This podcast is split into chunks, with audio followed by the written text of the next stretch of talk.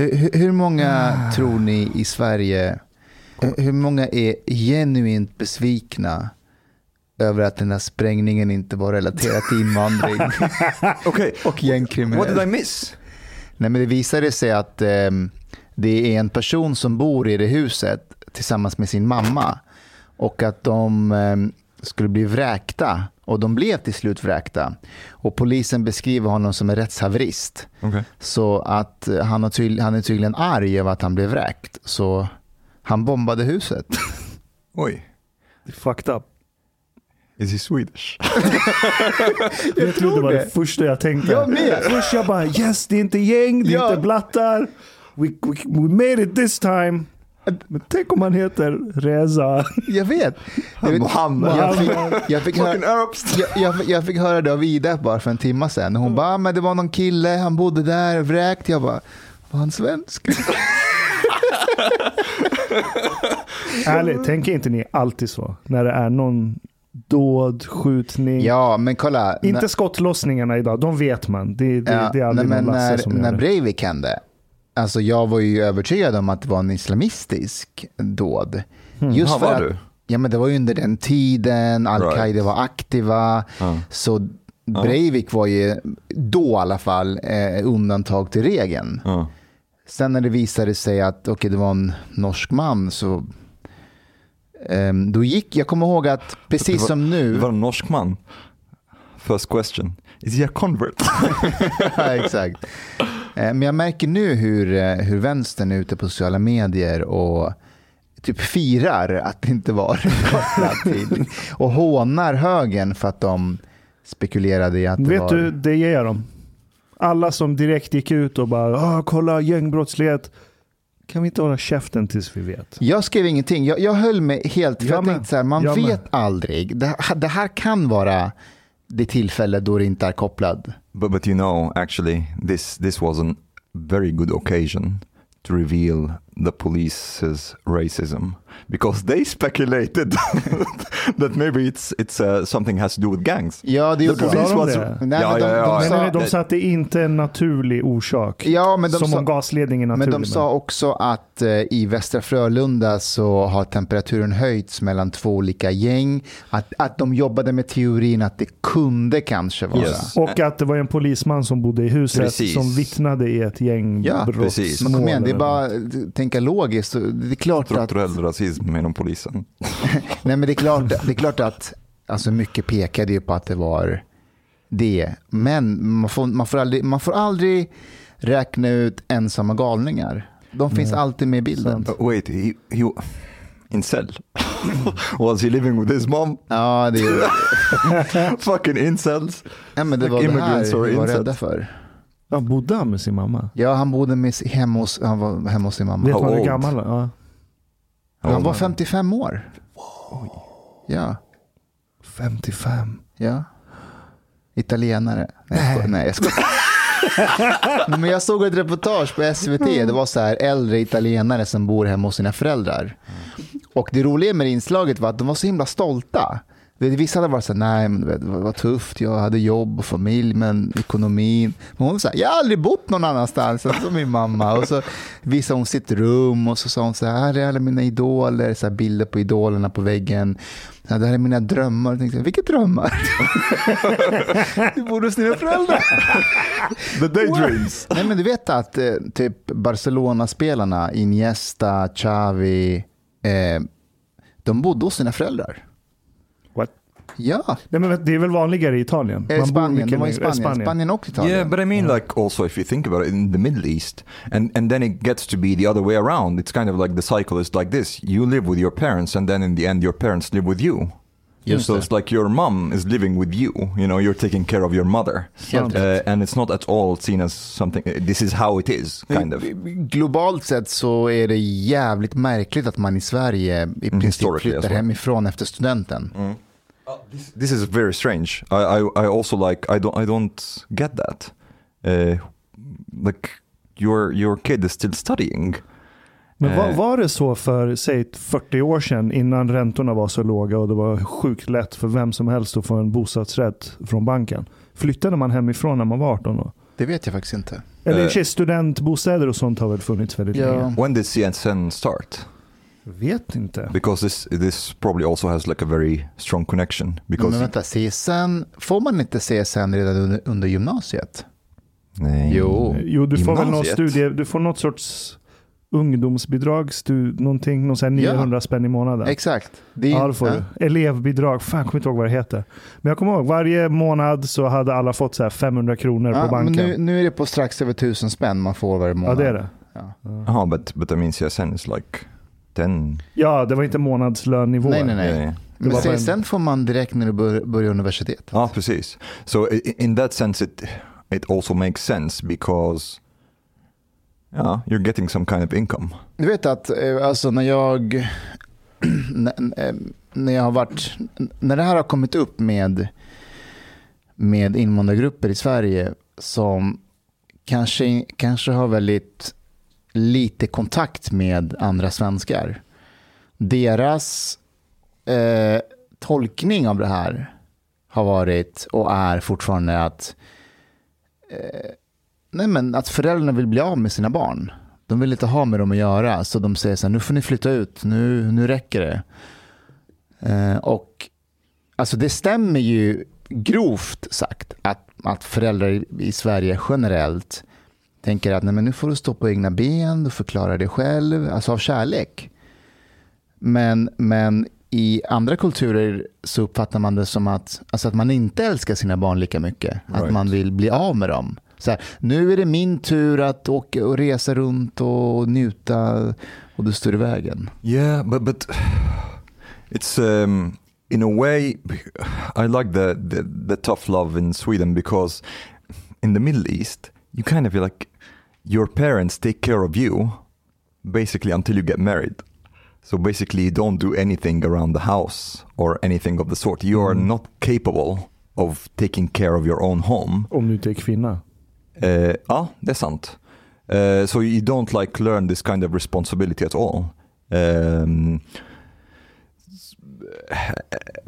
how and the thing is in in Egypt it's like um, it's not only until you finish your education you stay with your parents until you find a job which can take quite some time even after you graduate. So it's possible that you are 5 years for example after you finish university you're still like at your parents house.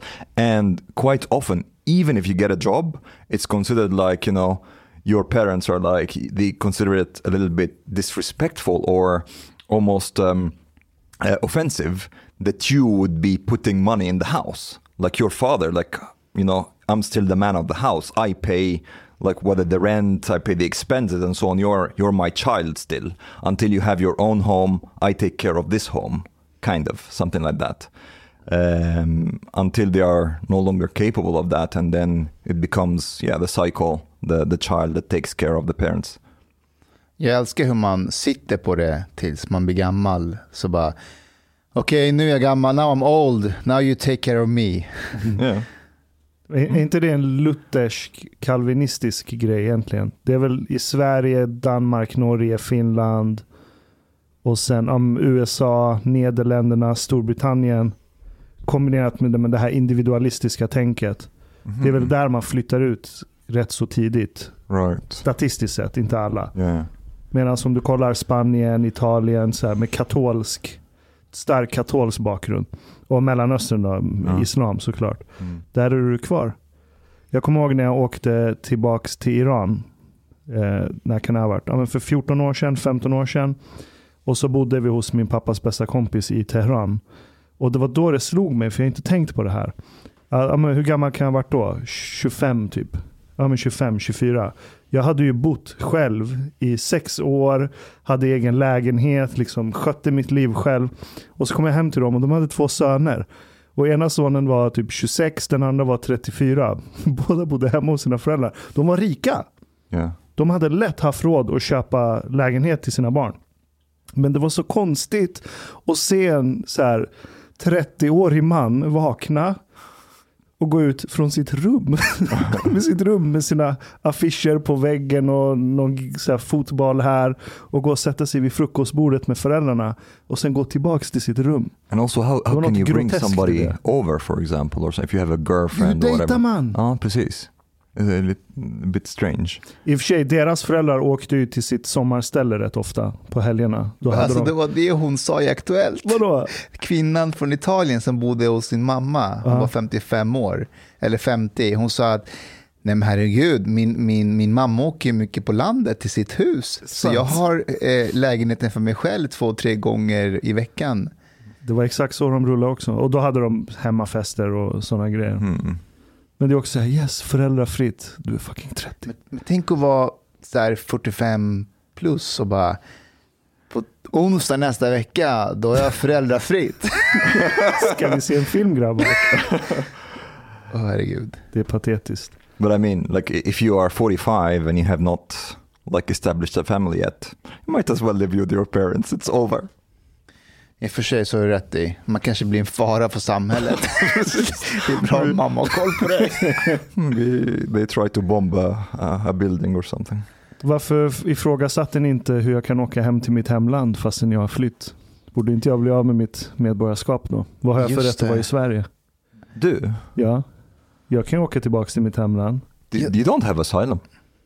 Jo, Har du det? ja.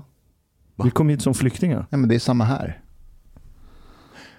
But Så borde jag få ha kvar mitt medborgarskap. Jag kan flytta tillbaka till Iran. No, inget- but that's the thing. I think if it's like I think citizenship cannot be withdrawn for that reason, but uh, residence permit based on asylum can be withdrawn. Ja, So, for example, if I would go back to Egypt, my residence uh, slash asylum would be withdrawn. Uh, but är det så? oh, Jaså? yeah, which makes sense also. Like, I mean, i i you cannot like, claim to like have reasons that you need protection and need asylum from your home country, and as soon as you get it, you go back to your home country. Det That's håller like- jag med om. Ja, Det håller jag med om. Men har jag missförstått? Finns det inte röster som säger att man får aldrig åka tillbaka till sitt Jo, hemland om jo. man har kommit hit? Jo, För kan du åka tillbaka då kan du flytta tillbaka lika gärna. Då behöver du inte vara i Sverige. Ja, men jag såg but uh, någon... there's a point eh, in that. Nej, det är det inte. Nej, det för är att, inte. Nej, för att kolla, när vi flydde Iran, då var det ett, det var sju år in på revolutionen. En väldigt brutal revolution med liksom noll respekt för mänskliga rättigheter, förtryck och förföljelse. Så det, det har du som grund och sen krig på det. Så mina föräldrar berättar ju när huset bredvid deras sprängdes i en flygrädd mitt i fucking Teheran. Det, det var krig, det var fullskaligt krig med Irak. Yeah, but there I agree because like the time span. But like if you if you for example recently and like you, the circumstances from which you are seeking asylum have not changed, it is strange. Like for example, if I let's say I got asylum in, in 2017. Basically, I get the residence permit and just go back to Egypt right away. That would be s- super strange. Okej, Det låt, vore- det, låt det sjunka in lite.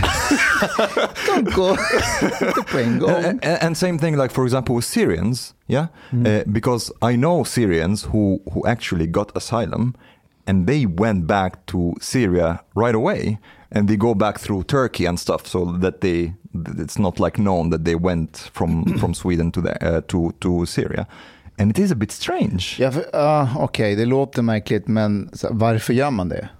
Um, that's a good question. Um, Man åker ju inte dit tror jag för att man saknar det där bageriet på ens gata. Man tycker att de hade bäst bröd, utan det har ju med släkt att göra och familj.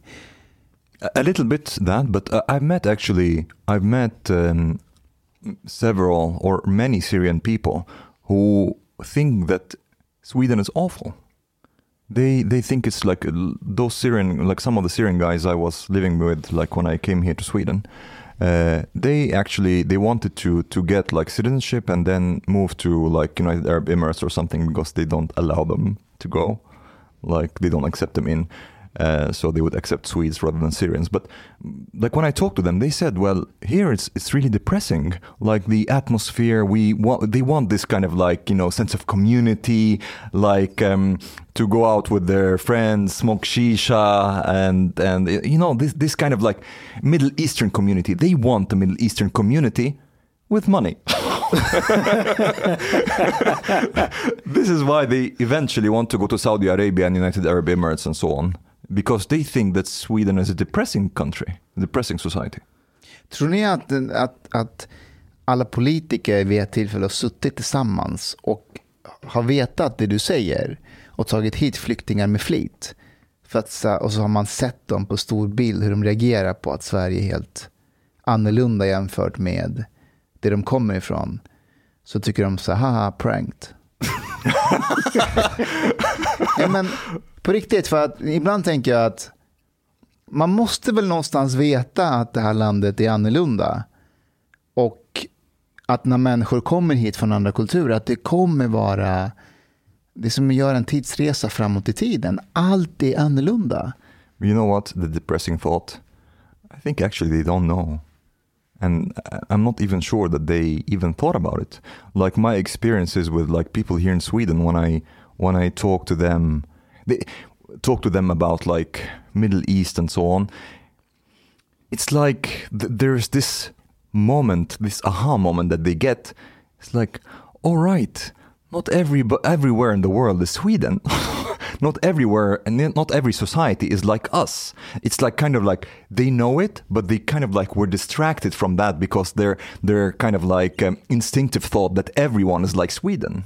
Um, Jag, jag, jag skulle bli väldigt glad, alltså på riktigt, om, om, om de ordnade en presskonferens med så alla toppolitiker från, så, ja, nu är Olof Palme inte med, men, men, men från Göran Persson, till alla de här, de bara, hörni, det var ett skämt, det gick för långt, vi tog in för många till slut. Men ehm, Och de stannade kvar. de stannade inte kvar. Vi trodde de skulle hem igen. Vi skulle bara skoja en liten stund. Men jag, jag, jag tror att många av dem faktiskt vet. Och har full koll på det. Jag tror det. Kanske inte så här Märta Stenevi och dem. Men de som är liksom the higher but higher maybe her ups. clan does.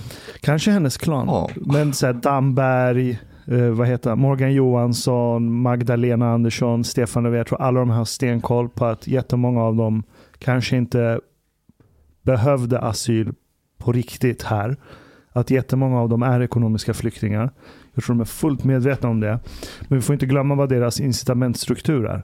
Det är att om jag är en franchisetagare för McDonalds. I slutet på dagen så behöver jag kränga hamburgare. Mm. Och det är det enda min karriär går ut på där.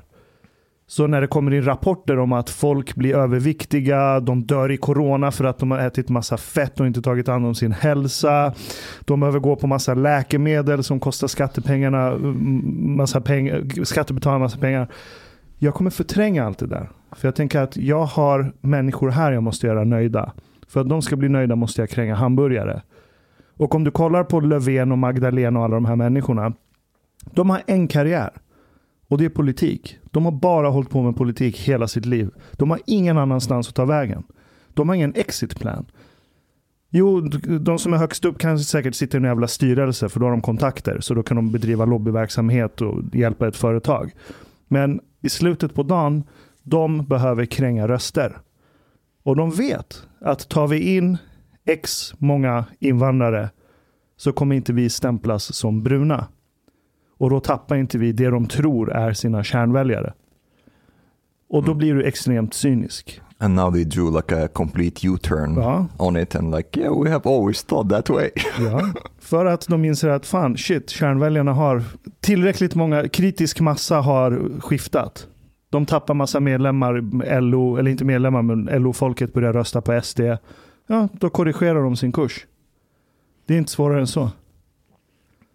Det är rå, brutal cynism som råder där. Och att tänka någonting annat är sjukt naivt. Yeah, maybe. But do you think that they they really thought that a lot of people from the Middle East kommer inte trivas i Sverige? I'm not so sure they thought Trivas that nej, Ja. trivas nej. Det Mm. tror jag inte. Ja. Sverige är bäst. Yeah, exactly. är bäst på allt! Vi har system för allting. Vi har kö, rulltrappor, T-bana. Allt är bäst.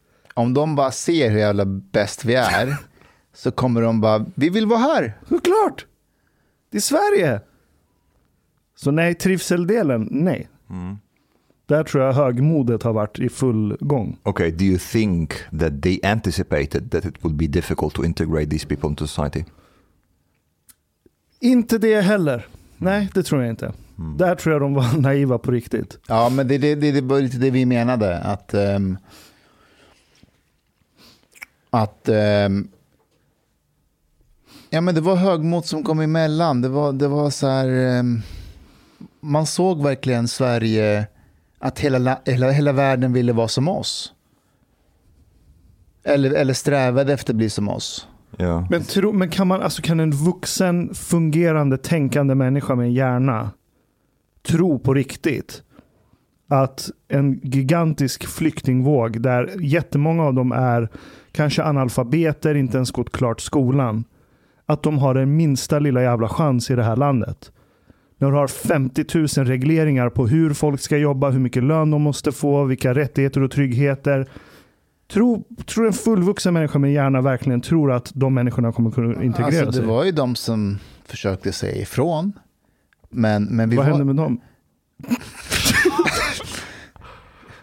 Men, men, eh, men alltså, kommer du inte ihåg under 2013, 14, 15? Jo, då, kommer Alltså, ihåg. Man var ju frälst. Alltså, media var frälst. Politikerna var frälsta. Man, man, man tävlade om vem som var... Alltså därför, det inte, vi döpte vår bok efter det lilla landet som kunde. För att vi trodde så här, vi kan, vi kan, vi ska visa resten av världen att vi kan. Titta hur långt vi har kom, kommit. Varför ska vi inte testa det lite till?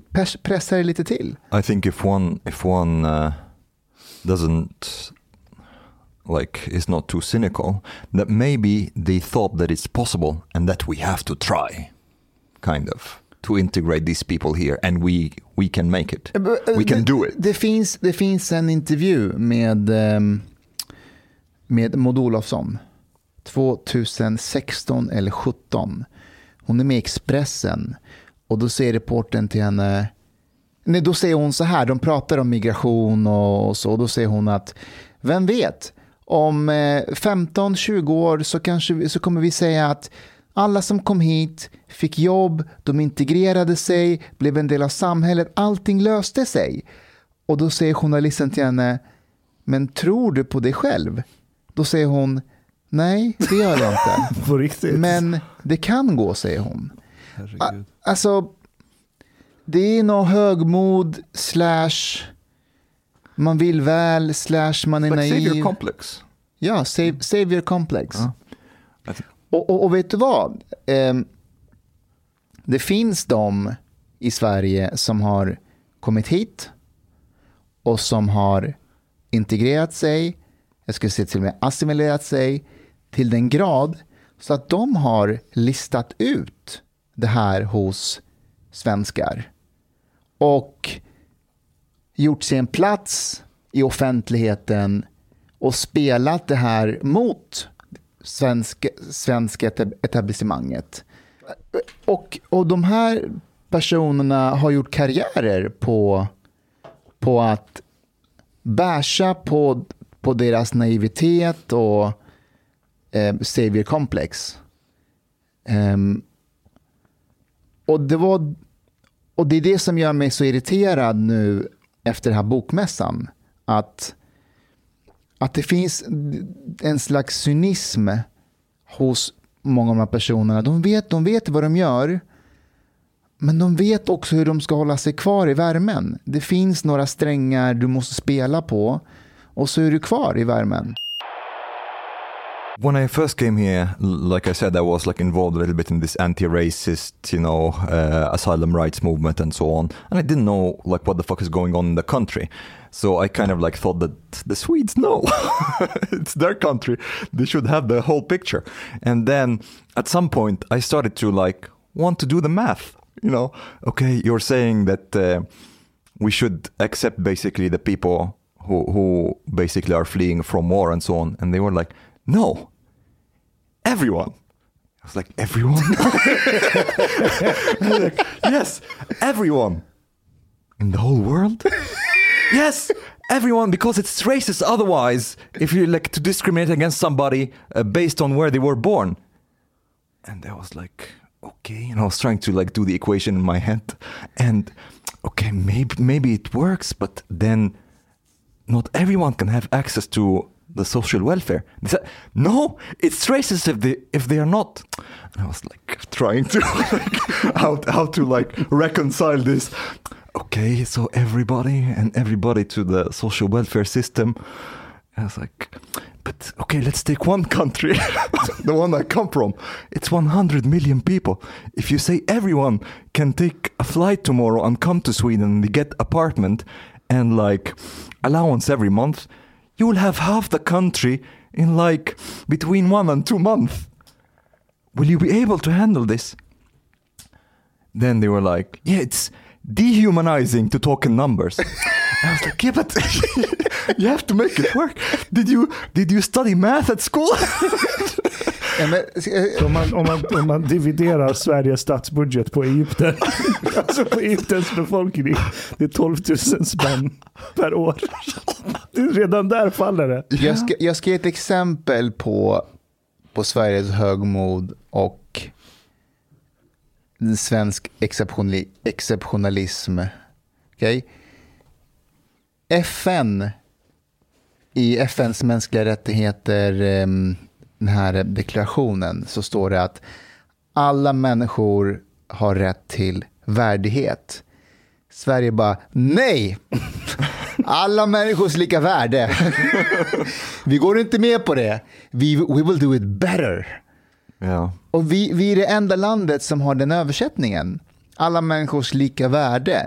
Och i, vet, alla människor har lika mycket värdighet. Det är otroligt fint. Alltså, jag står bakom det varje gång. Jag är den som skulle säga att Breivik är en hemsk jävla människa, men han har rätt till värdighet. Han har rätt till att få tre mål mat om dagen. Han har rätt till att... Let's att, say att, two. ja, men till att, att fångvakterna inte urinerar i hans mat. Vi vill inte vara sådana människor. Han, han ska ha sin värdighet. Men är han lika mycket värd som alla vi andra? Nej, Nej. det är han inte.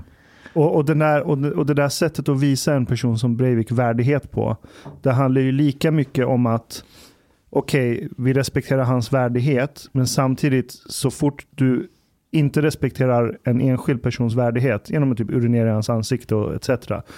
Det öppnar ju upp vissa primitiva våldsspärrar hos resten av befolkningen också. Så det är ett skydd mot själva befolkningen, som jag ser det. Verkligen. Ja, alltså det, det är en spärr. Nu dividerade jag Sveriges statsbudget på hela världen. Det blir 170 kronor per person och år. but but I think I can sympathize still with like everybody's equal value or whatever. But mm, so I think this is like uh, still a kind of a nice nice um, idea to have. But everybody's in the whole world right to Sweden. This is a strange strange concept. Uh, and and to think that you're you will be able to save the world, countries just like 10 million people, is also a super strange concept. Um, and not just that, because I mean, to to do good, you have to have the intention to do good, but not only the intention. You have to have the will and capacity to bring that good into reality.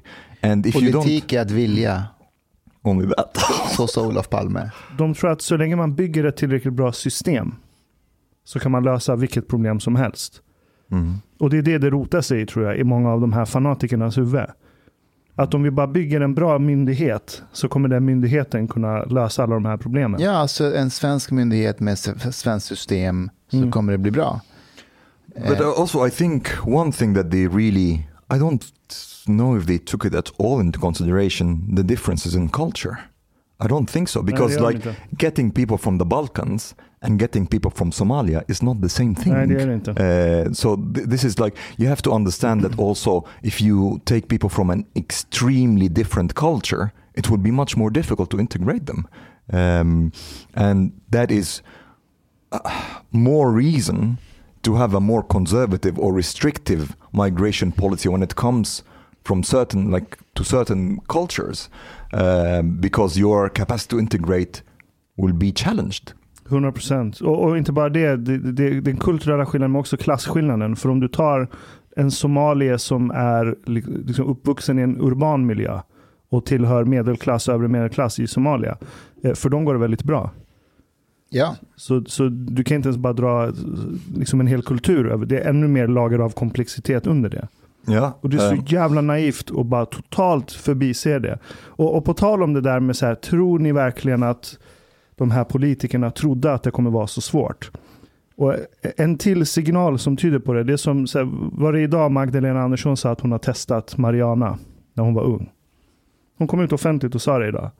Hon sa såklart att hon gjorde det i ett annat land och hon testade det. Och hennes erfarenhet var att det är ingen bra signal att tillåta människor att bruka droger. Och det är så här, hon är inte dum. Hon är nationalekonom. Hon fattar siffror, hon fattar statistik, hon fattar forskning. Hon är inte dum i huvudet. Men ändå så kommer hon upprätthålla den här fasaden av att vi ska förbjuda narkotika i det här landet. Eller förbjuda cannabis. du vet att hon kallade Lafferkurvan för en högerextremistisk myt. Det tror jag inte hon tror på. Jag tror inte det. Men se, nu, nu, jag tror att du har... Eh, Sa hon att det är en högerextrem Ja. myt? ja. Är hon Ja. så korkad? ja, men hon sa det. Vet, vet, vet du vad som skulle vara supersjukt? Det är om... Ni vet att alla partiledare idag är kvinnor, förutom Ulf Kristersson. Och SD? Och SD då, men han kommer aldrig bli statsminister. Nej. Så- tried to like, Men- delete SD from his memory. he didn't even see them. It's just Ulf Kristersson.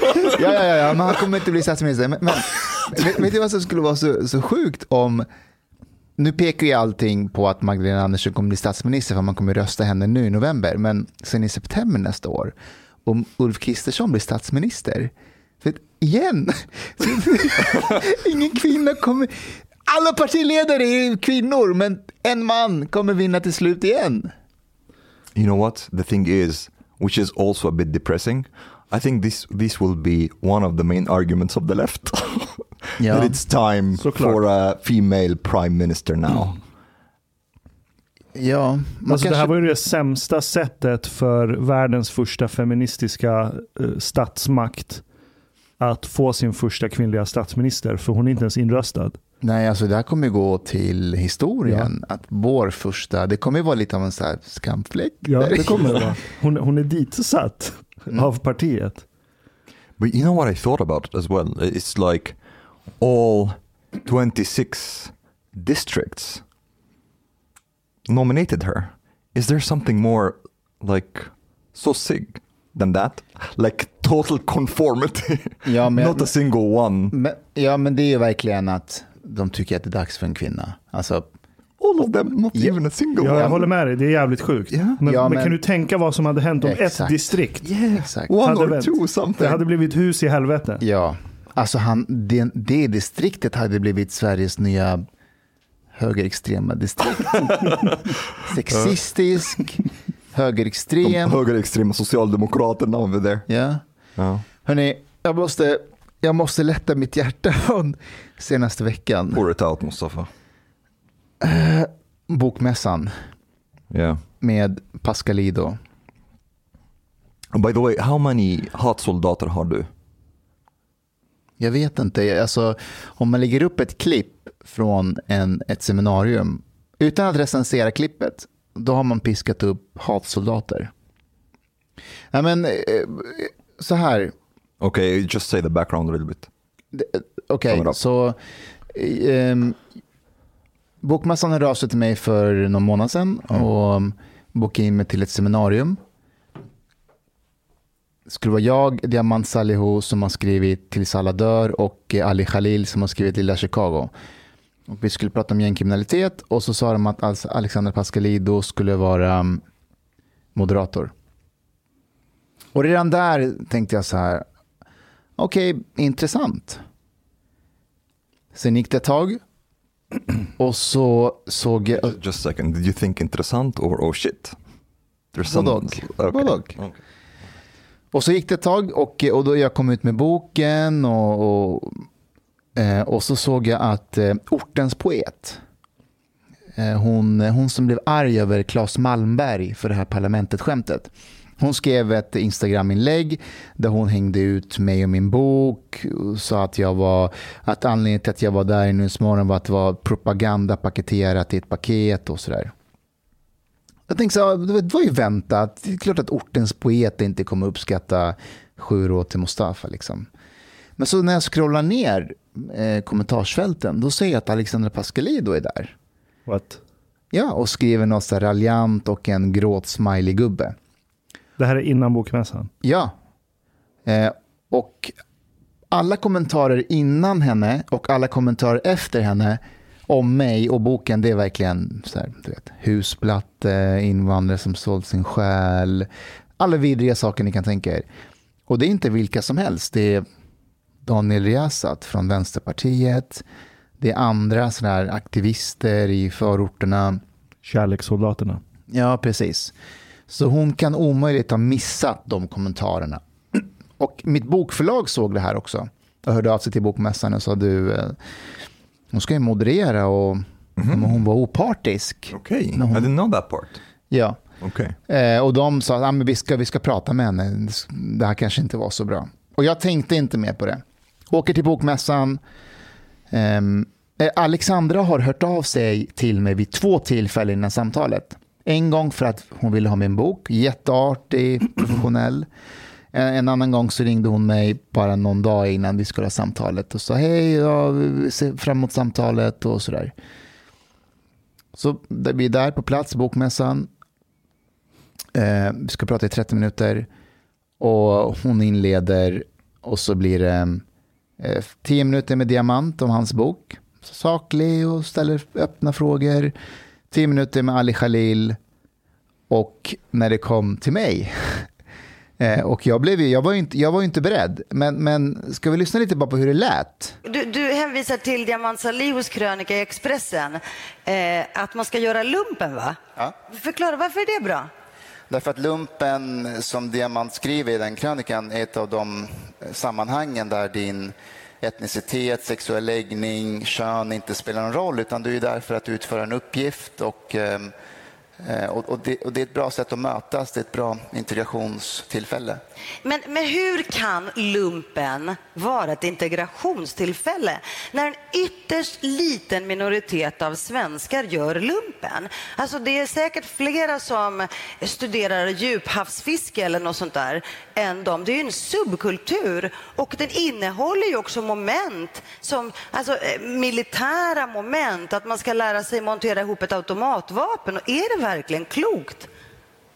Varför skulle de, eller varför, jag förstår inte, det är ju under Försvarsmaktens eh, ögon och de har ju, de gör säkerhetskontroller, de vet vilka som är där. Det, vi har gjort lumpen i hur många år som helst. Men det finns ju forskning som visar på att människor som har varit militärer också begår brott. Vi har flera sådana här fall i Sverige, inte minst Mattias Flink, eh, polismorden i Alexander bland annat och så vidare. Så jag tänker så här, varför just göra lumpen?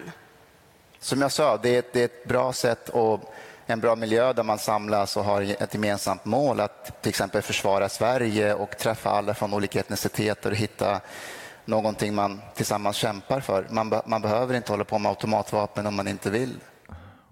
I think from her point of view, she, which is, is a bit strange that, that she would reason this way, but she's thinking about that the act of being in the army and learning like to be a soldier, you know, when it's not everybody in Sweden uh, while you are talking about the context about the like the sense of community meeting people and so on she's she, this is why she compared it to uh, um, what did she compare it to Djuphavsfiske. Djuphavsfiske. Ja. Det är so nog fler som gör lumpen än ja, she, She's thinking of the action in itself, not the sense of community. Men kan hon vara så dum? Kan hon vara så dum att hon på riktigt tror att när man går lumpen så står alla och bara drrrr, skjuter med AK47 eller vad fan man har i lumpen i 18 månader och sen går hem. Um, jag, vet, alltså jag vet inte. Jag, jag, jag, jag så här, det, hon skulle vara moderator, hon skulle leda samtalet, men, men det blev ju en debatt mellan oss. Ja. Eh, om, hon gick igenom liksom råden i boken. Eh, och det var bara märkligt, jag var bara inte beredd på det. Men, men sen när kamerorna, kamerorna stängdes av, då, då konfronterade jag henne. Mm. Eh, och, och sa att du, tyckte du att det här var professionellt? Tyckte du att det här var ett samtal mellan oss? Och då sa hon att nej men eh, det var så ont om tid. Ehm, jag hade ju ställt samma frågor till de andra och alltså hela debatten finns ute, eller debatten, seminariet. Ehm, det, det roliga det här med lumpen, alltså hela det kapitlet där jag råder unga invandrarkillar att göra lumpen, hela, hela det kapitlet är en referens till Diamant Salihu. Som, han har skrivit en, en krönika i Expressen om att göra lumpen. Det sa du ju i seminariet också. Ja, exakt. She is the one who even, he, she is ja, the one who said så, it. Så han sitter bredvid mig. Fråga honom då. Typ, varför, för han skriver att lumpen blev det bästa integrationstillfället för honom. Så, jag har inte ens gjort lumpen. Jag bara föreslår.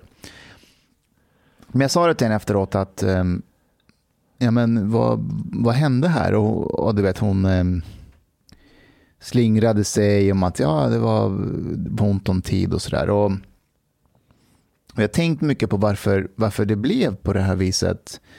Och jag sa, det här sa jag till henne att, att jag förstår varför hon gör så här. Hon, hon vill ha cred hos de som bor i förorterna. Det här var ju planerat. Det här kom inte bara från ingenstans. Det här var planerat att hon skulle ge sig på mig på det här viset.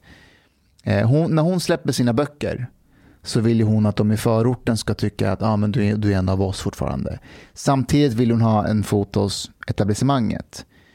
Under det här samtalet säger hon flera gånger vi från Rinkeby, säger hon. Vi från Rinkeby. Hon, hon, hon bor på, på Söder i Stockholm. Hon har bott där i liksom 20 år eller någonting. Um, och, jag blir någon slags slagträ för henne att fortsätta ha cred hos dem. Och det här sa jag till henne. Nej, sa hon, så här, du, jag har pratat om de här problemen eh, längre än, än vad du var i Sverige, sa hon. Jag har pratat om kriminalitet hur länge som helst och, och, och problem i förorten. Och det har hon rätt i. Alltså hennes första program, när hon var med SVT, det handlade om eh, eh, brottsligheten i, i, i Rinkeby. Så hon har rätt att hon har tagit upp det här. Men det betyder inte att hon är kunnig eller smart och fattar problematiken. Då man får ta reda på vad är det hon har sagt egentligen. Eh, och hon har ju inte sagt vad det här handlar om, vad det här beror på. Utan det enda det beror på är att samhället släpper inte in människor. Att det finns eh, rasism, det finns diskriminering, ja, du vet det, det, det vanliga. Så jag stod och pratade med henne och, då, eh, och hon sa till mig så här, i min bok så träffade jag mammor i förorterna. Och de sa till mig att de har anmält sina egna barn. Alltså polisanmält sina egna barn. För att det var så mycket problem. Och att ingen har lyssnat på dem. Ingen lyssnade på de här mammorna när de polisanmälde sina egna barn. Då sa jag till henne, okej okay, Alexandra, låt oss säga att man hade lyssnat på dem. Låt oss säga att staten hade kommit in och tvångsomhändertagit de här barnen. Placerat dem hos fosterfamiljer långt ifrån utsatta områden. Hade du, Alexandra Pascalido, varit längst fram och sagt bra att staten med socialtjänsten gick in och omhändertog barn i förorterna. Hur tror du att det hade uppfattats av förortsaktivisterna som idag gillar dig? I deras öron hade det låtit så här. Vita människor gick in i förorten och tog bruna barn. Det är vad de kommer se det som. Så vad är det du egentligen vill att man ska göra åt de här problemen? Och då sa hon, eh, självklart hade jag varit för det om det var rätt beslut. Och det, jag låter det vara sagt om det är trovärdigt eller inte. Men det sker en förflyttning nu i debatten. Ni vet Damberg och sossarna säger så här, eh, vissa tyckte att det var obekvämt med de här ämnena. Um, men eh, man kanske ska, man ska vräka kriminella från bostäder nu. Alla låtsas som att de alltid har tyckt så. Ja. Och man måste syna dem. Man måste säga sen, nej, du, du tyckte faktiskt så här. Och det, att, att du säger att jag har pratat om de här problemen i 25 år. Ja, fast vad är det du har sagt? Har du pratat för att tysta ner debatten? Har du haft riktiga åtgärder? Eller har du bara kapitaliserat på samtalet? För att det ska vara liksom status quo. Så att du kan livnära dig på det och göra karriär på det. Man måste syna med, med de frågorna. Och Det är det jag menar med att det finns en medvetenhet om vad som händer och vad man kan göra, men att cynismen tar över. För de vet att hade de för tio år sedan, med Damberg eller någon ekvivalent, sagt det han sa förra veckan, så hade alla de här mediala personligheterna flugit på dem på en gång. Och så hade det varit över. Precis så. För då förlorar de sin röst i förorter och massa sådana här fästen där de har väldigt stor majoritet av rösterna. Jag noterade att Alexandra började hela seminariet med att hon har skrivit en bok om mammor. Och nu sitter vi här och ska prata om bla bla. Hon avslutar seminariet med att hon nu ska skriva en bok om pappor. Ja. Så hon börjar och avslutar med någonting som handlar om henne. Eh, Det gjorde mig väldigt skeptisk redan från början. Alltså hennes nya bok Papporna, den kommer handla om frånvarande fäder. Vilket är ett väldigt viktigt ämne, för att papporna är frånvarande. Hon har inte råd att, att de i förorterna ska se boken som misstänkliggörande mot deras pappor. Så hon måste basha på sådana som mig för att säga jag är på er sida. Välkomna min bok som kommer snart. Och jag förstår den strategin. Jag fattar det. Hon är ju inte dum. Jag förstår att hon gör så. Men det, det är jävligt tråkigt att det ska vara på det viset. So yeah, I guess it's um, especially now then the social democrats and and other politicians are moving their positions. It becomes a delicate balance because, like Ortens activister, they did not shift their positions yet. Uh, and if you want to please both, it's very difficult. Ja. Um, it will Yeah. involve a lot of hypocrisy as well. Jag undrar hur man vänder fenomenet med frånvarande pappor till att få det att handla om vithet och rasism. Det är ändå en imponerande intellektuell piruett om man lyckas I få could det. do it. Hur då? Um, it is it is basically the sense of estrangement and alienation that they are feeling in society because of majoritetssamhälle that's not giving them the chance to basically self-realize and have like jobs that fulfill them and a place in society that is like make them uh, satisfied enough in order to be able to look after the family and to uh, more bra and, and so on. Uh, so there's this angle, and uh, if you say that, you still can get away with it. Du, eh, man, kommer bli, man kommer förvånas över kreativiteten. Eh, över att, att, att koppla det till någon sorts rasism eller diskriminering från But I, I don't think this is difficult though, because a lot of these things they are based more on emotions uh, rather than reason. So if you say, if you kind of like try to to provoke the right emotions, it does not really matter much what you say. Nej. Så här skrev min landsman eh, och professor i socialt arbete, Masoud Kamali. Och det här, är- det här är briljant. Jag, jag, jag måste säga att jag bugar för kreativiteten.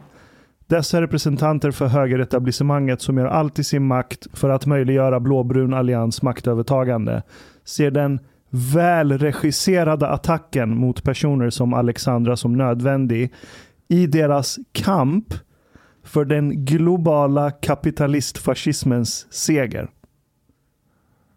Du la ut en tweet. med två minuter långt videoklipp. Jag skrev spännande debatt med Alexandra Pascalidou. But this is what I mean. Like th- this is exactly what I mean. He doesn't need or have to make sense.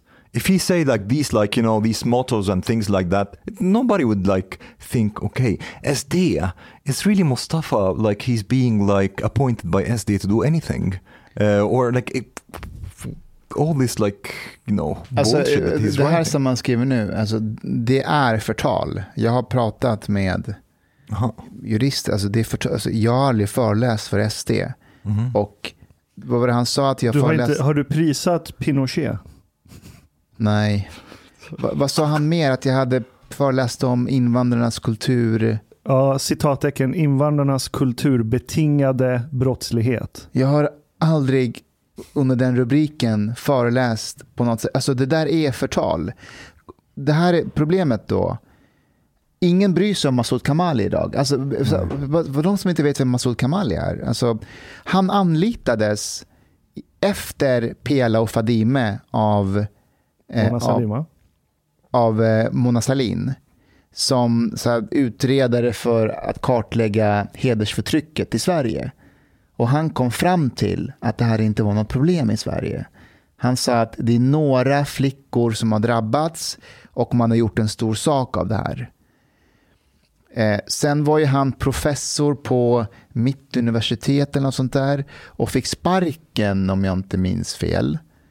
Ehm, Yeah, there was some problems there. Ja, så, så, så här, ingen bryr sig om honom idag. Jag, jag skulle inte bli förvånad om när han skrev det där till och med Alexander Pascalidou sa så här, fan, jag vill inte att han stödjer mig.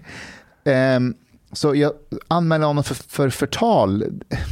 Det är så mycket energi, du vet, jag orkar inte, men det är, re, det är rena lögner. Tja, Hello. Hej, har ni hållit på länge? Hanif is in the house. Fan är det begravningsstämning eller vad är det frågan om? Vi, vi, vi, vi går igenom eh, Bokmässan-gate. gate. ah, just det. Du, du, grattis. Vi pratar om Masoud Kamali. Du, du känner ju honom. Du, Jag har träffat honom. Ja. Men jag tänkte så här, man skulle kunna leka lek, både när det är Masoud Kamali men även, eh, där heter han Daniel Riazat. Varje gång de skriver ett Vänsterpartiet, ja. Vänsterpartiet, varje gång de skriver ett inlägg i, i, på Facebook och så ska man shotta för varje gång de säger, nämner ordet rasist. Mm. Jag tror man blir full varje gång man har läst inlägg av de två. Rasist, fascist och någonting med en global kamp. Some Men- colonialism or... Men får jag bara fortsätta? Så, så det, här, det här fortsätter ju några dagar och ehm, olika tidningar hörde av sig och ville ha en kommentar. Och jag sa så här, jag vill inte delta. Kommentar till Kamalis post. Nej, nej, nej, till Alexandra. But, but also, I have, I have to say something. She wrote some something on Instagram as well, right? Hon skrev på Instagram om att eh, det var hennes plikt som journalist att ifrågasätta mig och eh, mina sexistiska, rasistiska assimilationsråd. Fast var det dig? Ja, det var... Det, Det var det, det ja, okej. jag tror- ja. all right. Eh, And your hatsoldater. och, mina, ha- och att jag hade piskat upp en stämning med mina hatsoldater. Och det är så här, alltså Alexandra, du var inte där för att ifrågasätta någonting. Du var där som moderator. Du skulle leda ett samtal. And didn't she Du say skulle vara that? osynlig. Du ska inte synas så mycket. And didn't she say something about that? Uh, people are talking about her de- gender and Yeah. and ethnicity. And I try to see on Twitter. There's nobody mentioned like that I could see at all mentioned anything about her sex. Nej, alltså all, all. alla var arga över att hon jämförde Lumpen och Mattias Flink och Alexandermördarna. Eh, Det var, det var det folk reagerade på, Mm. ingenting annat. Ehm, men hur som helst, det här, och, och, och du vet, Expressen hörde av sig och, och jag sa så här, jag, jag vill inte att en polariserad debatt kommer i vägen för det jag försöker göra här. Jag, jag vill att det här bara slutar. Men, så idag när jag går upp, då säger jag att Elaf Ali, Mm, jag såg det. eh, du vet, jobbar på Svenska Dagbladet, har skrivit en krönika eh, med rubriken Panshiri når inte grabbarna i orten. Ehm, och jag, jag tänkte bara se, se några rader hon, hon, hon så här skrev och det är att um, när Mustafa var med i Bokmässan och deltog i ett samtal om gängkriminalitet sa han att de kriminella i orten tagit det värsta från olika kulturer. Vendettorna och oviljan att tappa ansiktet kommer från hederskulturen inom citattecken. Lättkränktheten från svenska kulturen och dessutom har de inspirerats av amerikansk gettokultur. Huruvida detta är något de kriminella själva sagt eller Panshiris egen te- teori framgick inte. Det är väl ingen relevans, det är bara att det, att det är så, det är väl en sanning. Sen vart det exakt de kulturerna kommer ifrån, det är väl också irrelevant. Att det är lätt, lättkränktheten och heder och allt det där, det, det är ju det är väl ingen som frågasätter det. Jo, men hon gör det. Hon menar att det här är en hemsnickrad, hemsnickrad teori. Men Ja. här, om man vill ha en källa.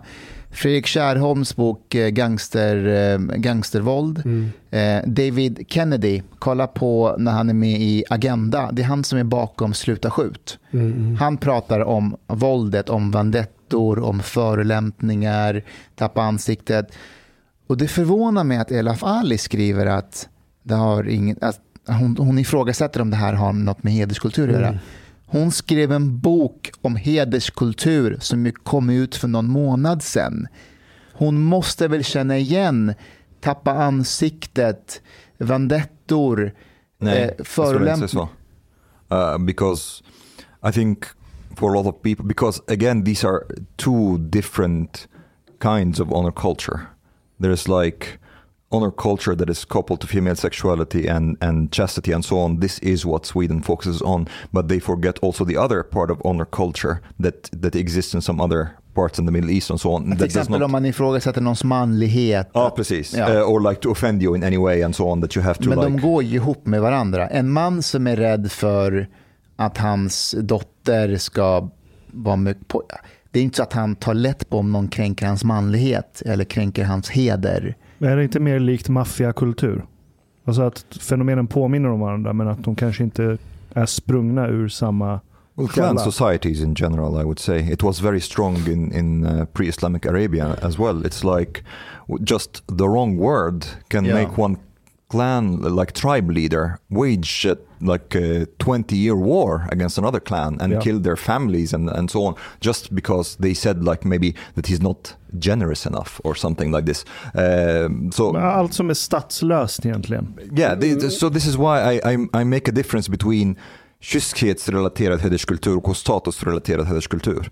Uh, and, and Sweden focused a lot on kyskhetsrelaterad hederskultur som handlar om kvinnors sexualitet. So they don't really know about the other side at all and they don't really consider it honor culture. But, but you know also another thing that I reacted a little bit, she- she wrote in one of her tweets Handlar det verkligen främst om misslyckad integration när syskon i samma familj inte väljer den kriminella vägen? And this for me it's like very strange analysis because you can say the same thing about honor culture. Is this really honor culture if not all family members want to kill the girl? Or is, is it, eh, handlar det verkligen om klan om inte alla klanmedlemmar är kriminella? So, because culture and subculture does not produce identical behavior in all individuals and does not produce identical individuals. It produces tendencies and it produces patterns, and that's it. Uh, so you cannot like say that everybody in the culture will be an identical copy of each other. Uh, so this is one thing I reacted to. But one thing also we, talked a little bit about that you and I. Um, that she that she's mm, she kind of like took it against you that uh, that that it- has something to do with gang criminality och problem uh, problemen i orten uh, and your and you said that no your book is not about that Okej, okej, det, det hon, alltså hon antyder att jag har jag ska läsa vad hon skrivit så här. Hon skriver så här. När jag pratat med vänner i orten känner de antagligen inte till Panishiri eller så har de svårt att identifiera sig med honom. Man kan fråga sig hur många har hon pratat då med? Eh, men, men det, är väl, det är väl skit, alltså det, det är heller irrelevant i sammanhanget. Tänker, tänker jag, för eh, tanken är ju att de ska eh, inte, de ska inte ha den här keffa beteendet som de har. Och det är klart att det du säger går emot det många bland annat ungdomarna. Men då, min fråga är, har hon ställt de här frågorna till föräldrarna eller har hon ställt det till ungdomarna? För skulle hon fråga vilken förälder som helst så kommer de säga, det här är ju skitbra. Ja, precis. Ja. Ja. Jag, jag, jag, jag, jag ska återkomma till det, men jag- jag ska bara avsluta vad hon skriver här. Vi behöver istället personer som hoppat av gängkriminaliteten som kan inspirera tonåringar som känner hopplöshet. Personer de känner förtroende för, folk som talar eh, Eh, med dem och inte till dem. Och så det här. Det dödas i genomsnitt en person i veckan i gängrelaterade brott. Jag tvivlar på att ett extra namn eller lumpen är lösningen på detta. Jag har inte skrivit en bok till gängkriminella. Jag har skrivit en bok till unga med invandrarbakgrund. Varför tror ni att den här boken till, är till gängkriminella som skjuter varandra, dödar varandra, spränger, säljer droger? Eller menar hon att alla i förorten gör det här? Jag, jag fattar inte det. but, but but again this is strange, but also like okay, one of like she replied when you when you questioned whether she read your book.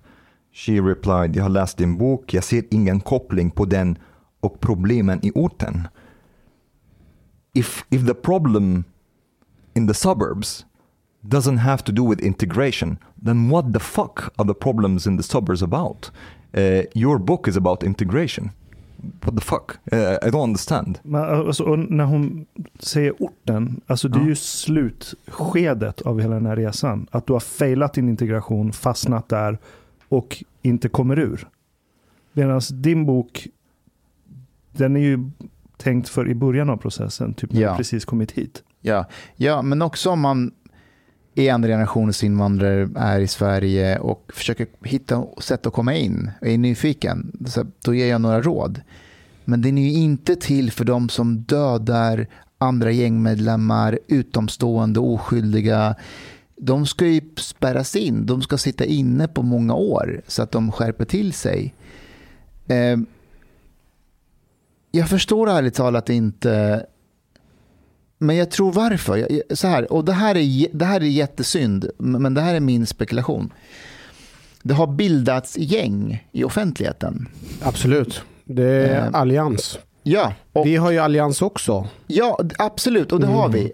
Eh, och Så här, så, Och det, kritiken mot dig är ju inte vad du själv gör. Kritiken mot dig är vilken allians du ingår i. ja, precis. Och det är så, där du får Part, kritik part av, of it, part of it. Not. av men Pascalidos kritik mot dig det är att du umgås med personer som har trakasserat henne. Ja, som Bali. Hon skrek till mig efter bokmässan att dina vänner har förstört min karriär och då nämnde hon Hanif Bali, eh, eh, Alexander Bard, eh, Aron Flam. Och då frågade jag henne, men Alexandra, har jag sagt någonting ont om dig? Mm. Har du sett mig prata någonting om dig genom åren? Nej, det hade hon inte. Utan det var min omgivning ska ha sagt. Eh, men om jag får bara återkomma, det har, det har bildats gäng i offentligheten. Det Som har, funnits i evigheter. evigheter. Det, och så här, hur ska vi krossa de här gängen? Nej, jag eh, så det här hon har skrivit, jag tror ärligt talat inte att hon tycker att min bok eller mina råd är dåliga. Jag tror inte hon har läst boken till att börja med. Även om hon påstår det så har hon inte det. För eh, Hon säger så här, dina lösningar är, är, är enkla och det kommer inte åt problemen. Jag skriver i boken, i början av boken att det här är inte lösningen på så komplext problem. Ja. Men jag tror så här, kvällen innan eh, Eh, bokmässan när vi skulle ha samtalet, då sprang jag på Ella Fali och Alexandra Pascalido. Eh, de skulle på middag tillsammans.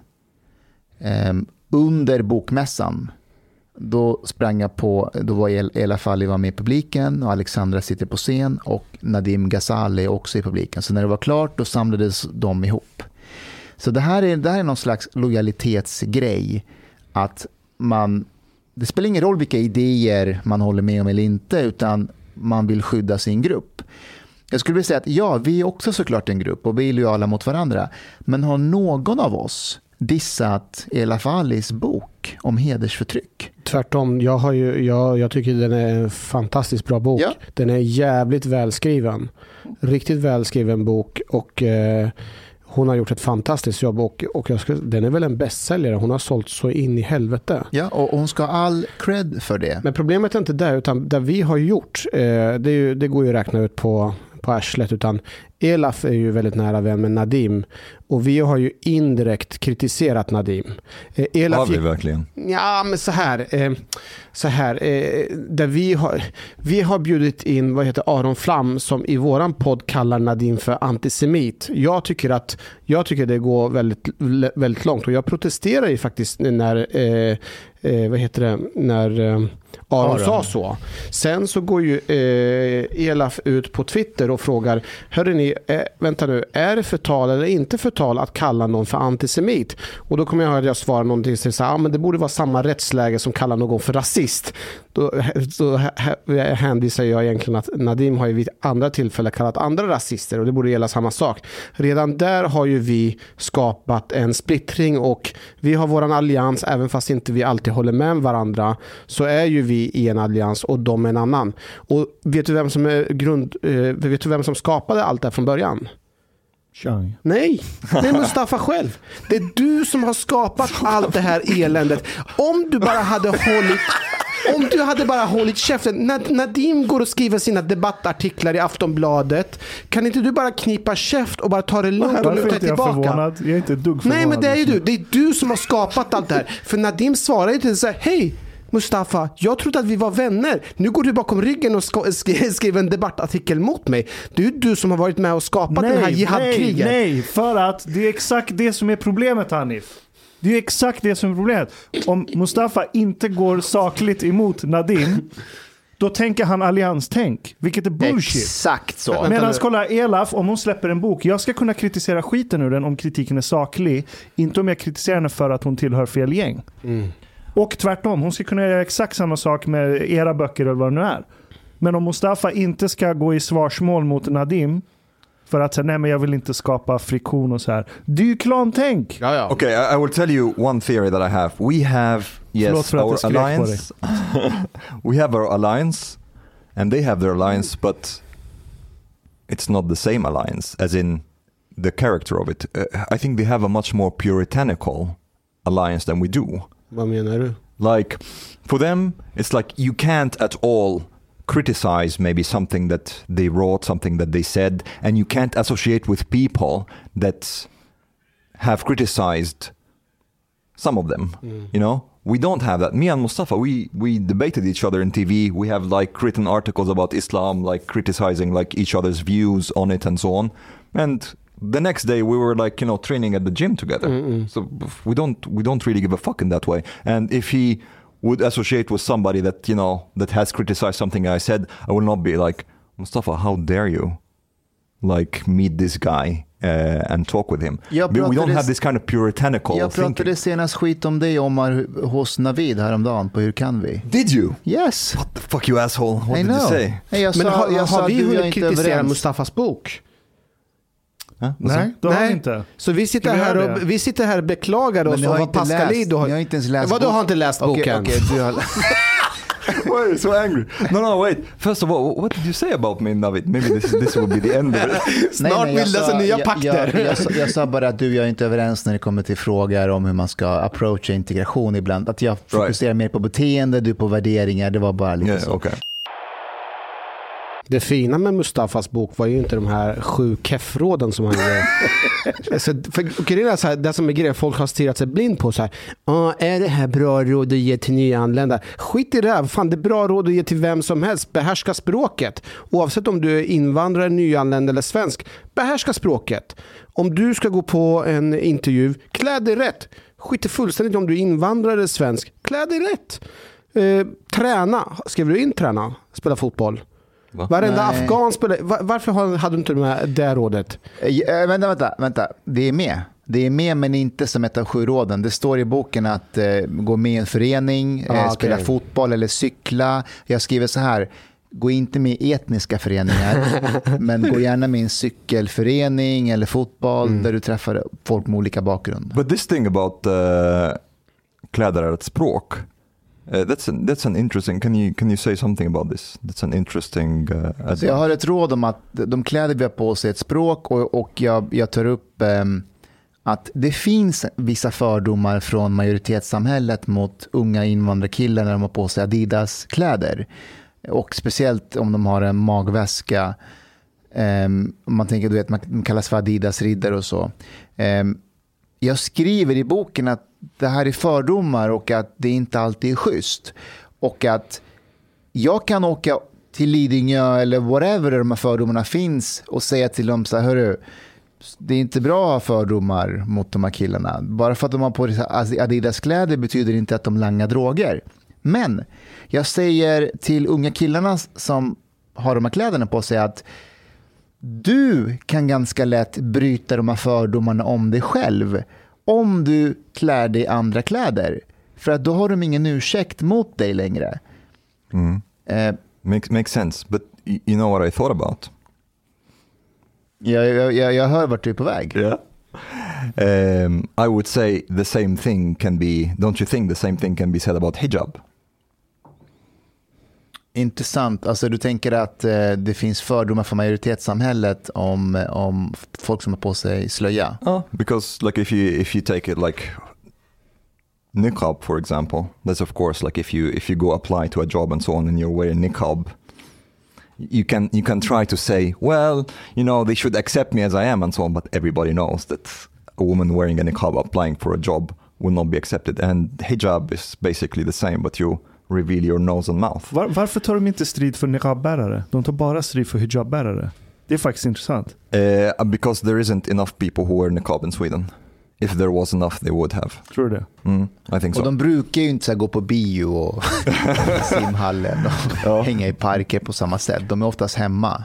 Eller de blir tvingade att vara hemma. But the same thing I would say about hijab that the thing is the majority of society has a very negative view still of hijab and it, it will like lead to some problems including like there are cases where women in hijab have been refused jobs because of the hijab. Var det inte på SAS eller någonting senast? Ja, de, Yeah, but- de vill ju ha en policy där inga religiösa kläder ska vara en del av uniformen.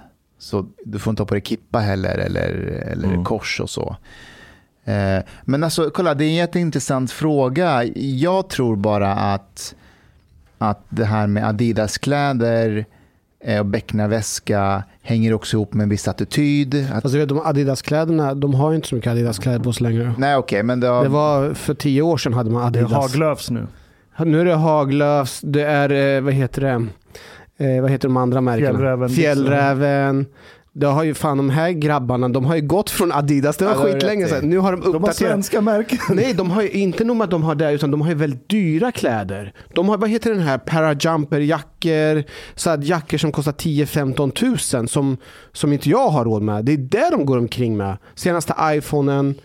Fast Men det, det- hade de ju förut också. Canada Goose-jacka. Ka- Förut var det Canada Ja. Goose, nu är det parajumper och andra grejer som är fett Rolex dyra. watches. Ja. Ja, eh, by the way, i den här, det här samtalet som, med, Pascalido, då har vi eh, Ali Khalil som har skrivit eh, Lilla Så, så, så, Chicago. så han med sin guldlänk där. ja, han, är med, han är med på länk. Och all, innan Alexandra ger sig, frågar mig eller debatterar med mig om det här kläder är ett språk, att hon är så här, du vill inte att man ska ha på sig mykesbyxor och sånt där, halmgubbar.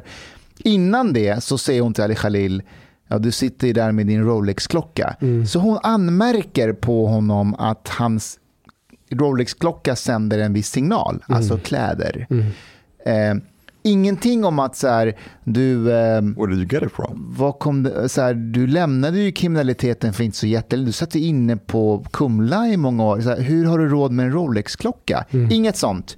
Men en ex-polis som har några råd till invandrarkillar, då bara, du vet, lumpen i Mattias Flink och om Alexandermorden och ehm, ja, det var bara, det var bara bisarrt stu- stundtals. Eh, En annan sak innan vi kan lägga det här åt sidan här, Alex eh, Pascalido Gate, det var ju också, hon eh, annonserade ju först innan den här, så la hon ju upp bilder på sin Facebook och Instagram-sida. Ja.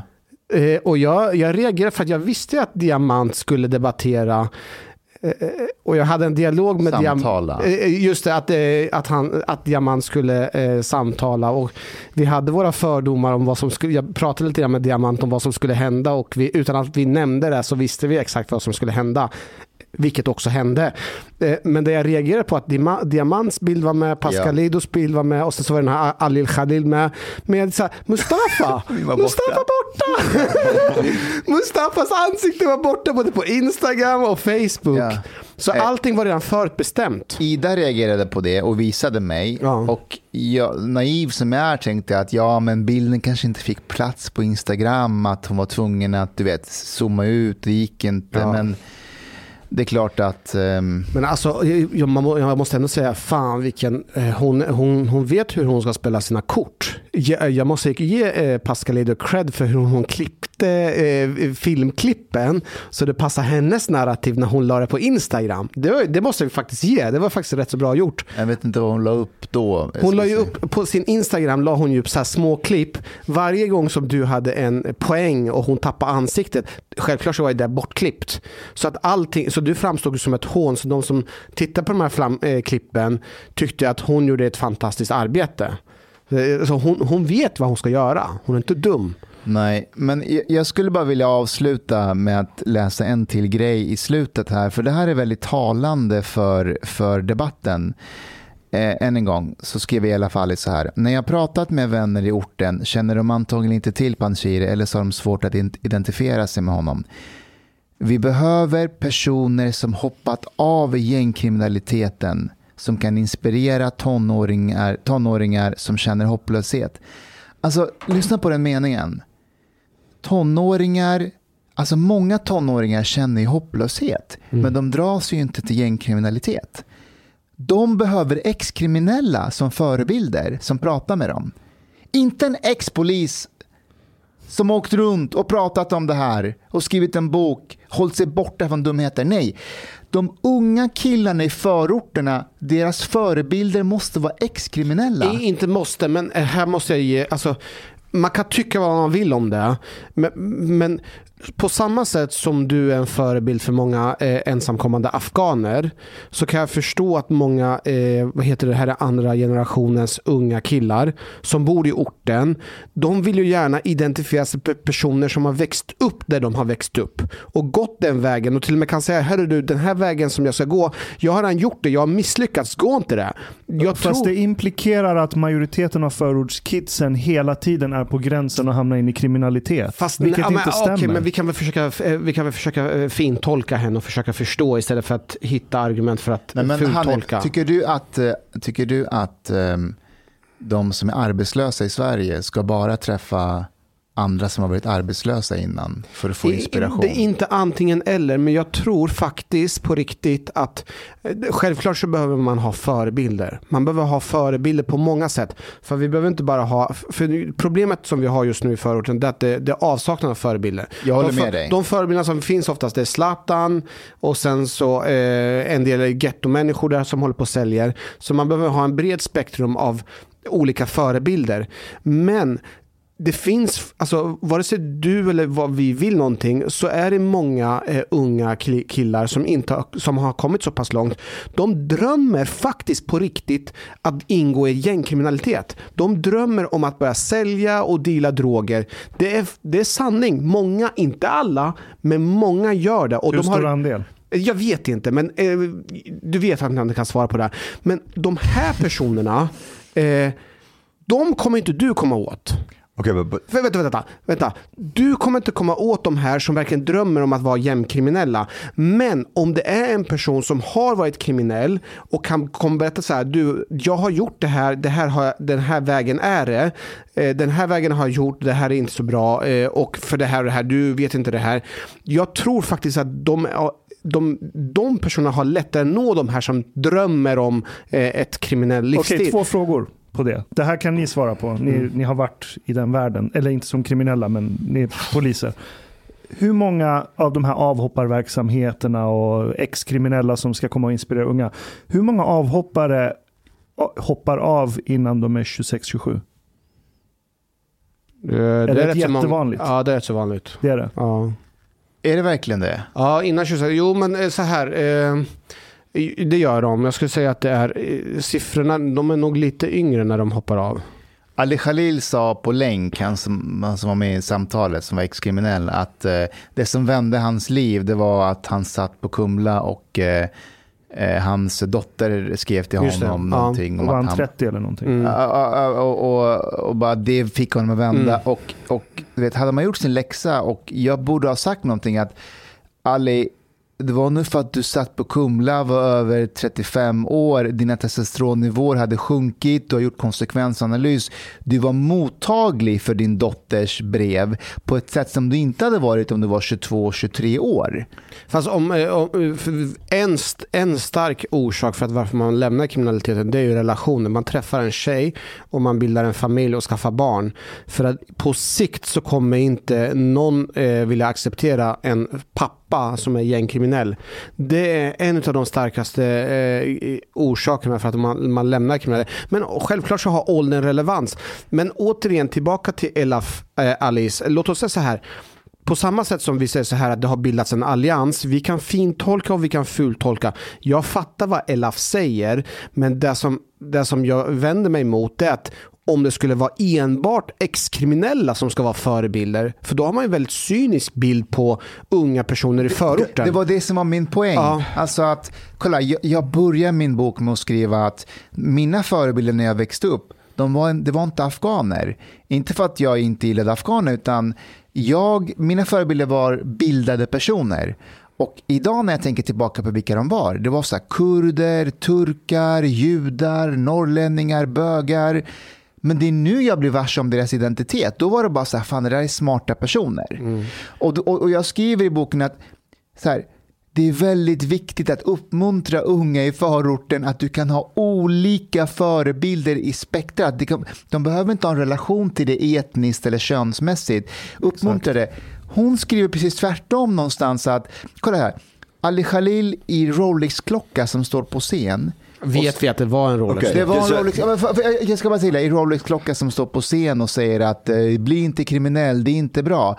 För att Jan Emanuel sa att när han var ung och gick i skolan och det kom så här, eh, du vet den här obligatoriska eh, hasch-snubben Just det, just det. som har suttit på, i fängelse och bara det här är en haschbit och eh, ta inte det för att det är inte bra. Då sa han att han hans polare tänkte att han sitter och pratar om att kriminalitet inte är bra, att han hamnade snett, men det går ju väldigt bra på honom. Han står ju på scen och pratar. Yes, but, but this is actually what I mean. Like, I am actually really critical to the idea that ex-criminals or even ex-extremists can be role models. Like, what is their what what is their qualification for them to be a role model? Like somebody who has been a, a criminal for for most of his life. That is not in itself an achievement. I just left. Jag håller med. Jag, jag håller på att kolla på en kartläggning här från Brå. Kartläggning år 2016 på avhoppare. Eh, De som är med i den här studien de är mellan 25 och 48 år när de hoppar av. Medelåldern är 35. Så här, jag, jag, är väldigt, jag hoppas att jag har fel, men jag, just nu rent logiskt så tror jag det är testosteronnivåer och sådana grejer. Och att du till slut blir utbränd som gör att du hoppar av. Sen kanske när du är i den fasen av din kriminella karriär, kanske då du kommer i kontakt med en ex-kriminell. Och så gör man den felaktiga kausala kopplingen. Att det är ex-kriminella som ska få dig att komma ut. Jag, vet inte om jag, köper den nej, verksamheten. Fast, alltså. fast, fast om man säger så här. Eh, jag tror att man, man ser på de här problemen, när man är kriminell, alltså för, för det första att bli kriminell, det är en lång process. Det är ju inte så att man blir kriminell över en dag. Det är en process på, vad är det, 5-10 år innan man blir riktigt kriminell. Och ta sig därifrån ut så är det också en väldigt lång process. Så många gånger så tänker man digitalt att man ska bara få, någon ska komma och prata och predika och så bara knäpper det till i mitt huvud och så ska jag bestämma mig att hoppa av. Det fattar väl de flesta att det inte är så enkelt. Men jag tror faktiskt på riktigt att att det finns personer som har gått en väg som kan inspirera någon och säga så här. Det här är vägen som jag gick och jag gick. Om du vill gå samma väg så kan du göra på det här och det här sättet. Jag tror Mustafa har många förebilder, inte ex-kriminella men andra personer som varit framgångsrika. Ja. Ja, och man inspireras ju av dem och deras framgång. Och på samma sätt som vi kan inspireras av andra människor så kan andra personer inspireras av före detta kriminella. Det innebär inte att det är i sekunden som någon predikar är att man hoppar av. Men det kan påverka en. But but Hanif, I, just a second. Th- There's also a big difference there. Like their whole success is that they left criminality. Someone like you, for example, is a much is much better position to be en förebild.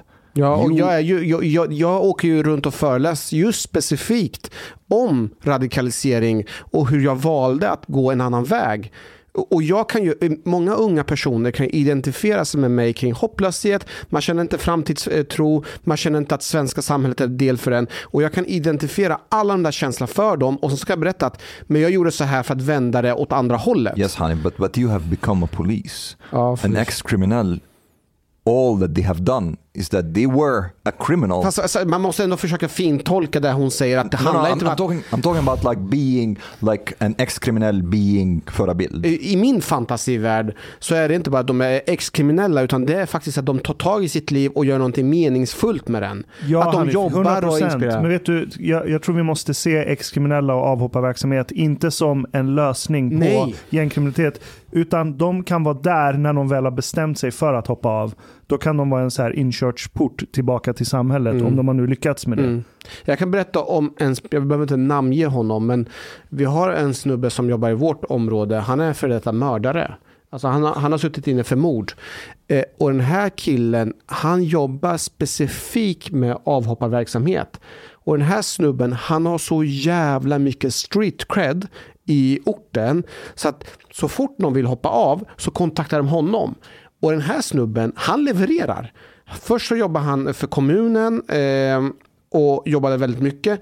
Men nu har han hoppat av sitt kommunarbete och startat ett eget företag. Och det går riktigt, riktigt bra för honom. För de, de kriminella litar på honom utifrån han har street cred och det han har varit med om. Han har en referensram. referensram. Okay, but I, I have to say, like regardless of this this specific case, i would be very skeptical to any murderer, generally speaking, because this this has to do with like I don't know. I wouldn't trust at all. Nej, men, han, men, men det är en av aktörerna som är... Håller du med om att det är ett problem när, när man från samhällets sida med sådana artiklar som El Afali skriver att om du är ung och känner hopplöshet så ska man lyssna på gäng... Alltså, företräd... Nej, men lyssna, Ja, jag fattar vad du säger. och Ja. också att... För hon, hon har ju låga förväntningar på unga från förorten. Det är det som hon har och hon har en väldigt hon har, det, det, Hennes sätt att skriva, det säger ju egentligen mer om henne och hennes icke-förankring i orten än vad du har. På samma, sätt, ja, på samma sätt som när man söker projektpengar för att göra saker med unga i förorten så har man tagit dem till en graffitivägg och bara eh, måla här. Och vad är det du läser? Jävla, jag var med hos eh, Navid Modiri och han döpte avsnittet till att jag pratar om traumat med eh, Pascalido. Jag, jag använder aldrig ordet trauma. Men, Men det någon, var ju som när jag var där hos, kommer du ihåg första gången jag var hos Navid Modiri?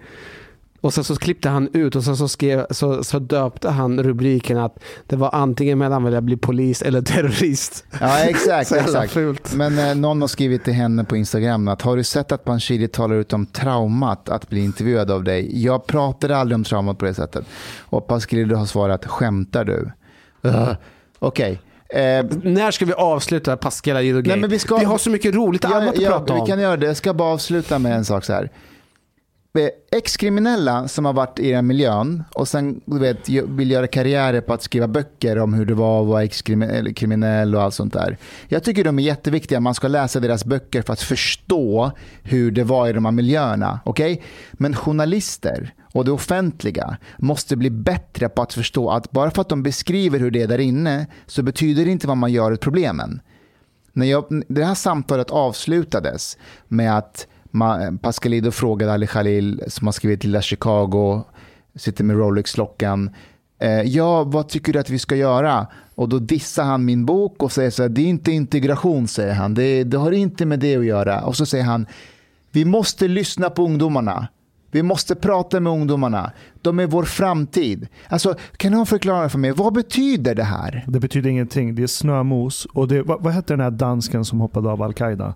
Eh, Mårten Storm. Morten Storm. Det, visst, han satt på ett hotell, han skulle ha möte med någon Al-Qaida-agent och så var de sena. Och så var han irriterad på att de var sena hela tiden. Då började han googla så här. Contradictions in Islam. Det är Mustafa Exakt. som har berättat det för dig. Han berättar för oss alla. Du var också med. Jag tror att vi behöver... Kolla. Varför var du tvungen att säga Nej, det? men han återrepeterar Nej, som men- om inte vi visste. Nej, men lyssna. Jag är Ja. inte klar. Okej? Eh, så här. Jag, jag tror fortfarande inte att avhopparverksamhet är någonting som funkar. Jag tror att det är bra att de här ex-kriminella finns där för att hjälpa nya exkriminella att komma tillbaka in i samhället. Men jag tror att i den här vändningen så tror jag alla de här kriminella har en Martin Storm moment. De sitter där och har inte fått sin liksom, paycheck. De sitter där och har fortfarande inte fått sin Rolex-klocka. De sitter där och blir förlöjligade av, av någon som är lite högre än dem i hierarkin. Och sen blir de så här, fuck this. Det är ju Sen Annas. Så, det, det får han stå för. Sen sitter man och googlar och sen hittar man kanske en sån här Khalil eller någon av de här andra. Annas. Sluta! Håll dig till, håll dig till fucking saken. Säger du ja. Håll dig till saken. Jag håller mig till saken. Okej, spekulera Han vilt är- vad du. Vi hade det väldigt bra innan du kom. Min poäng det är att Få höra Ashkan, om vi ska lösa... Få höra din poäng Jag är som jobbat i idag orten. så jag förlåter dig. jobbat med kriminalitet. Hans pappa jobbar i orten. Ja, exakt. Därför associeras... Nej. Okej, för- få höra. Ja. Hur skapar man så många Martin Storm moments så ofta som möjligt för kriminella? Det är därifrån man måste börja tänka. För att det är det enda som kommer få dem att sluta. Exakt. Ja, Och då behöver vi få mer resurser så vi kan göra livet ett helvete för de här Det kriminella. är en del av det, ja. Där håller jag med, där är vi helvete. överens. Ja. Fortsätt, Ja. fortsätt. Eh, Legalisera drogmarknaden. Nej. Vet du hur många Martin Storm moments det kommer skapa för dem? Vet du hur mycket pengar det kommer suga Men ut? ö, okej, vilka droger vill du legalisera? Alla Allt. droger? Jag vill Heroin? avkriminalisera allt. Allt? Eh, Avkriminalisera rubbet. But dec- decriminalizing, I'm not actually, I'm not as hopeful to, towards decriminalizing because I think it's possible also if you think about it rationally that if you decriminalize without legalization, that you kind of like would increase the demand, but it, it will still be the gang that has to provide. But if you Jävligt legalize, bra poäng. uh, Ja. if you legalize, then you can buy, you know, Amsterdam style. Jävligt bra poäng. Det har du faktiskt jävligt rätt i. Mm. Men om man bara börjar beta av, för jag tror inte på så här totallösningar på en gång. Man betar av lite i taget. Legalize cannabis to begin Exakt. with. Du kollar, det är en stor del av deras inkomst. Det är den minst skadliga av dem alla, typ av hög efterfrågan droger då, som gängen sä- säljer. Så det är en väldigt lågt hängande frukt. Väldigt lågt hängande frukt. Men ja, det, det, det, det, det liksom ö- övergripande approachen ska vara hur gör man livet ett helvete? Mm. Och det betyder inte att man ska gå och slå sönder dem hela tiden. Utan hur kan du dra ut pengar därifrån? Hur kan du, alla sätt som du kan göra livet som kriminell And lock jobbigare. them up. Absolut, 100%. Eh, idag eh, var jag med Märta Stenevi va? W- was it, was her clan with her or was? Nej, hon var in, ingen, hon hade, hon har väl pudlat för den här kl- klan-grejen. Ja, Jag tror hon har bett om ursäkt eller någonting. Mhm. Men så här, jag måste säga att jag har varit lite skeptisk till vad hon har, dels den här klanuttalandet. Very strange. Ja, det var lite dåligt. Och jag, jag tycker också det är lite småfult att börja eh, prata om, alltså skambelägga KD och Bush för att eh, de ska liksom eventuellt samarbeta med Sverigedemokraterna. Hon, eh, hon refererar ju till dem som blåbruna och så. Ja. Men eh, faktum är att eh, idag när vi träffade henne och käkade lunch på Rinkebyskolan så var hon faktiskt eh, väldigt trevlig. Eh, och eh, ja, men jag uppfattar henne rätt så vettig. Well, I Men, I men, don't know. vettig. Hur då? Vettig, I don't know. Trevlig. nej, men, men jag tyckte det var bra. Och, men, men Varför var hon vettig? själv, alltså hon, hon gav ett bra intryck och vi hade ett seriöst samtal. Och självklart så var ju eh, när vi pratade om kriminaliteten eh, så var det utifrån MP-perspektiv. Det handlar alltid om långsiktiga lösningar, hur man kan jobba förebyggande. Det var redan på förhand bestämt vad hon frågade efter. Men eh, jag tyckte inte att hon gjorde några så plumpa uttalande. Eller det kändes som att hon var inte helt ute och cyklade. När, när Var det någonting hon sa som var bra och du bara hmm, det här var bra? Som du kommer ihåg?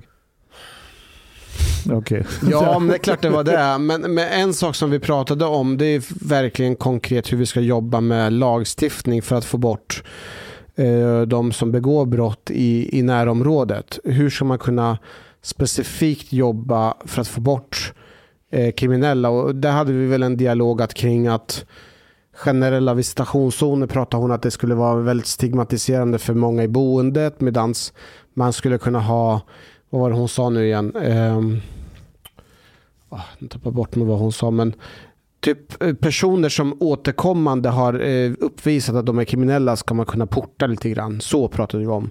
Eh, att man ska hålla sig borta från ett område, framförallt skolan. Till exempel om man håller på med narkotikaförsäljning och sådär så borde man kunna skapa en zon där de inte skulle behöva få vara där. För, för det är ett problem som vi har, det är att eh, många som håller på att deala narkotika och rekryterar unga personer, de uppehåller sig väldigt nära skolområdena. Och det är väldigt enkelt för ungdomar att rekryteras in i, i kriminella nätverk. Och balansen mellan hur mycket man ska vara repressiv kring förtroendeskapande arbete, det var framförallt det vi pratade mycket om. But, but I'm still like very, I'm actually genuinely curious about what, what clan did she mean? Men the- hon, relativiserar hon, hon drev no, no, väl but, bara... but still, like, but she has to like to be to be talking about something because if she's not doing, if she's not talking about anything at all, that is kind of like you know that's not uh, Nej, men hon very försökte healthy. vara rolig. Försökte hon inte?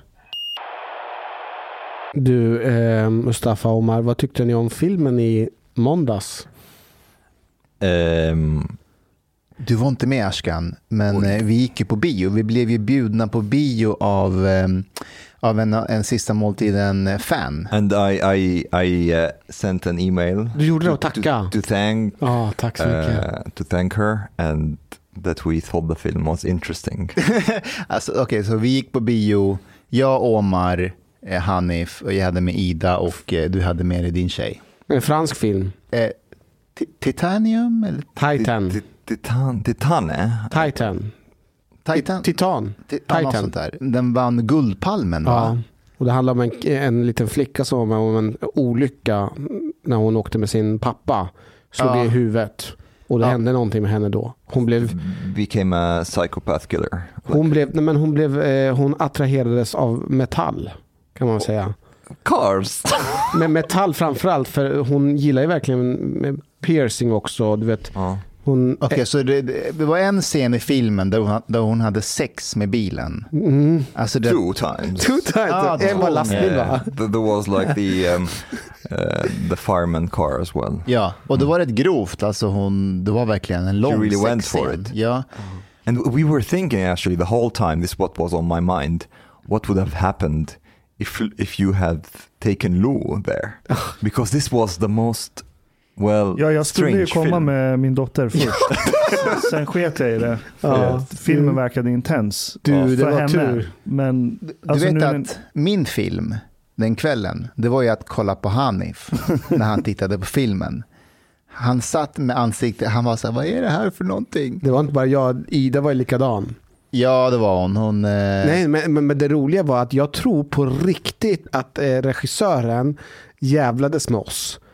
För att eh, eh, regissören satte ihop scenerna så att vi började skapa en massa egna scener i vårt eget huvud. Det var ju en scen där man visste ju inte, det var ju en, eh, hon den här huvudrollen var ju liksom, eh, och hennes pappa. De, de, de låg bredvid varandra och det såg ut som om hon skulle gå ner och suga av honom. Och jag kommer ihåg att jag tittade på Ida jag tittade, eh, och jag tittade på alla andra också. Att vi trodde alla, vi trodde alla att hon skulle gå ner och suga av pappan. Men det gjorde hon ju inte. Utan det var regissören som jävlades med oss. men But she tried to kiss him though. Ja, det gjorde han. Om du sa någonting väldigt bra sen som jag bara, shit, det är sant. Det var helt sant. Ja, men du sa så här att eh, oftast när man ser dåliga filmer så de är väldigt förutsägbara. Man vet precis vad som kommer hända i nästa scen. Den här filmen var inte så. Du kunde aldrig gissa vad som skulle hända Nej. sen i filmen. But I, I think generally speaking, films are very predictable. With this one, like anything can happen. Men like it's it's almost like you know, it's very similar. Like if you think about it, it's a bit similar to a dream. Because in your dream, Ja. not anything can happen. Like mm-hmm. people switch or like things don't make sense and so on. So the film was like very unpredictable in that way. tyckte ni den var bra? Nu i efterhand, Ja, den var faktiskt bra. Alltså, men, men, jag It's har, definitely interesting. ja, men jag har aldrig varit med om att vilja lämna en biosalong. det var ju många som lämnade. Var det? Ja, det Var var, det? det var, Ja, flera upp och Really? gick. Ja, Ja. För det var, de, så här, de, de, de pallar inte se den. För Det det är grejen med sådana här indie-konstfilmer. Antingen är de jävligt bra och det är få som typ förstår dem. För de flesta är ju vana med att se den här uh, tre arks Hollywood, ni vet, eh, stilen av berättelser. Eh, Men många av dem är bara jävligt dåliga. Alltså riktigt fucking dåliga.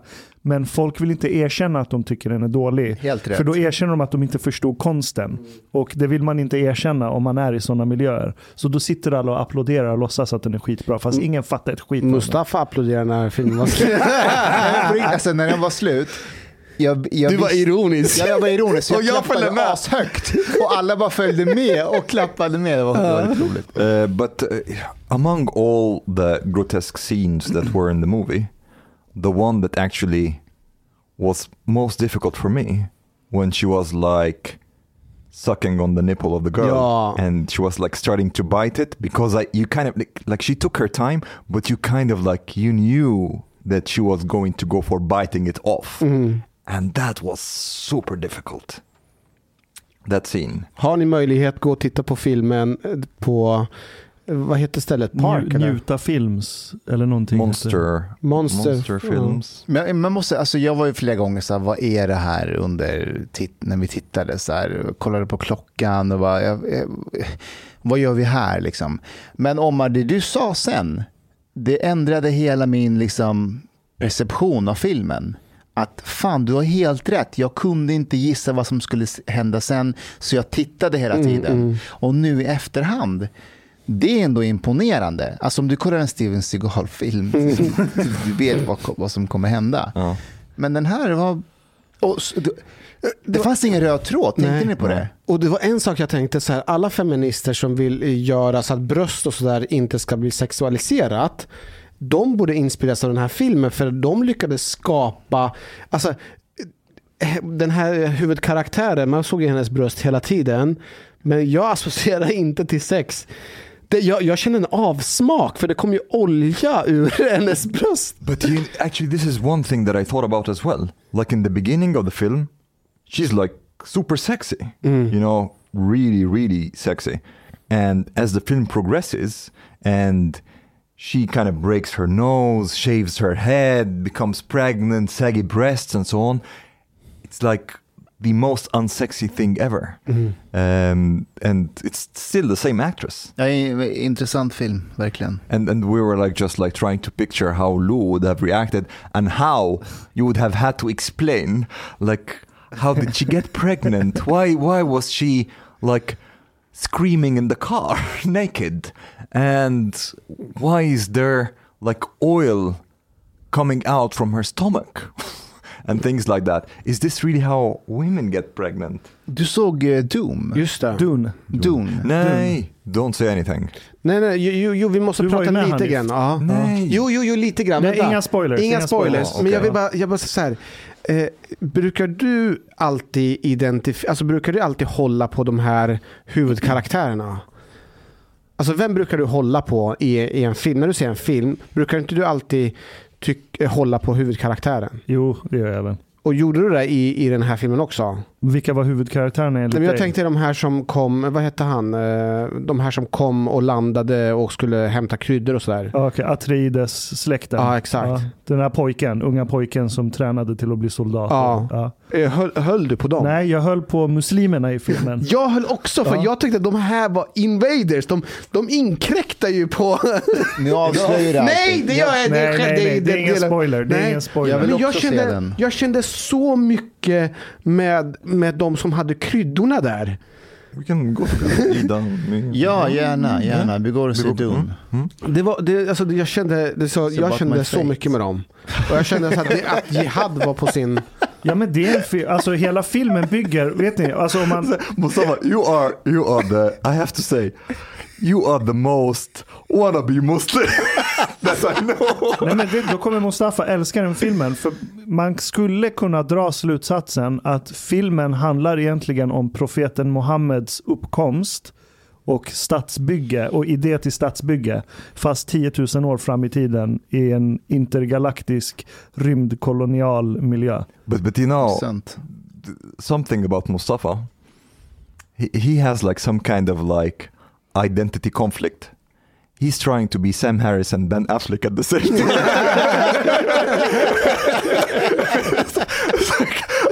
I imagine Mustafa like walking like in the street. And it's like Islam is the motherlode of bad ideas. And then in the same moment that's gross that's racist and people around in tunnelbanan like looking at him Vet du vad, du, du är inte så långt ifrån det. Hej podej, minwen. Lisna po mainu. Du emiket fin menisza. Du harbeta lat biliet po klubzista moltit. En miket fin radioprogram i sferie. Tak ware dejso ardiet moilikt for grabarna at trzopa kafe late ute potoriet. Betalar kningar. Chopa blut pudding til familien. Oka tunnelbana. Elerdrika en kal norland z guld poute serviering. Ibland. Dit bidrak jor grabarna miket glada. Dit stot jorzista moltit moilik, helt enkelt. Tak, minwen.